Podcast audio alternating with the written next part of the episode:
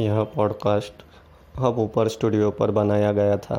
अगर आप अपना पॉडकास्ट मुफ्त में शुरू करना चाहते हैं, studio dot Hubhopper dot com पर जाएं या गूगल प्ले स्टोर पर मोबाइल ऐप डाउनलोड करें। हबहॉपर है भारत का अग्रणी पॉडकास्ट निर्माण मंच।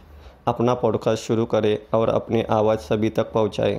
स्पॉटिफाई, गाना, गूगल पॉडकास्ट, विंक म्यूजिक और बहुत कुछ जैसे प्लेटफॉर्म। लिंक पर क्लिक करें, एपिसोड का विवरण या studio dot Hubhopper dot com पर जाएं। नमस्कार दोस्तों, वेलकम टू माय भी मंत्रा चैनल। आज हम सुनेंगे भीमाशंकर ज्योतिर्लिंग की कथा। चलिए सुनते हैं। भीमाशंकर ज्योतिर्लिंग का नाम भीमाशंकर किस कारण से पड़ा, इस पर एक पौराणिक कथा प्रचलित है। कथा महाभारत काल की है।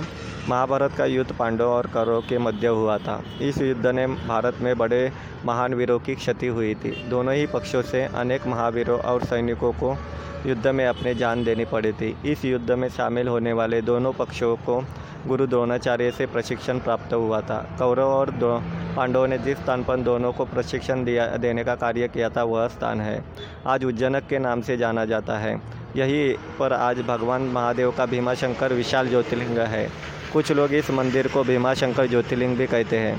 भीमाशंकर ज्योतिर्लिंग कथा शिव पुराण अनुसार भीमाशंकर ज्योतिर्लिंग का वर्णन शिव पुराण में मिलता है।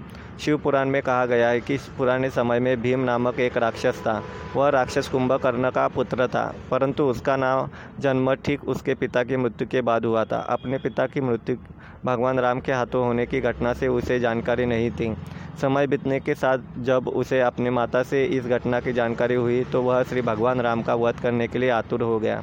अपने उद्देश्यों को पूरा करने के लिए उसने अनेक वर्षों तक कठोर तपस्या की। उसकी तपस्या से प्रसन्न होकर उसे ब्रह्मा जी ने विजयी होने का वरदान दिया। वरदान पाने के बाद राक्षस निरंकुश हो गया। उससे मनुष्य के साथ साथ देवी देवताओं भी भयभीत रहने लगे। धीरे धीरे सभी जगह उसके आतंक की चर्चा होने लगी। युद्ध में उसने देवताओं को भी परास्त करना प्रारंभ कर दिया। जहाँ वहाँ जाता हुआ मृत्यु का तांडव होने लगता। उसने सभी और पूजा पाठ बंद करवा दिए। अत्यंत परेशान होने के बाद सभी देव भगवान शिव की शरण में गए। भगवान शिव ने सभी को आश्वासन दिलाया कि वे इसका उपाय निकालेंगे। भगवान शिव ने राक्षसों को नष्ट कर दिया। भगवान शिव से सभी देवों ने आग्रह किया कि वे इस स्थान पर शिवलिंग पर रूप में विराजित हो। उनकी इस प्रार्थना को भगवान शिव ने स्वीकार किया और ये भीमाशंकर ज्योतिर्लिंग के रूप में आज भी यहाँ विराजित है। इस प्रकार ये कथा समाप्त होती है और बहुत सारी जानकारी मैं आपके लिए लेके आऊँगा। Please follow my channel. Thank you.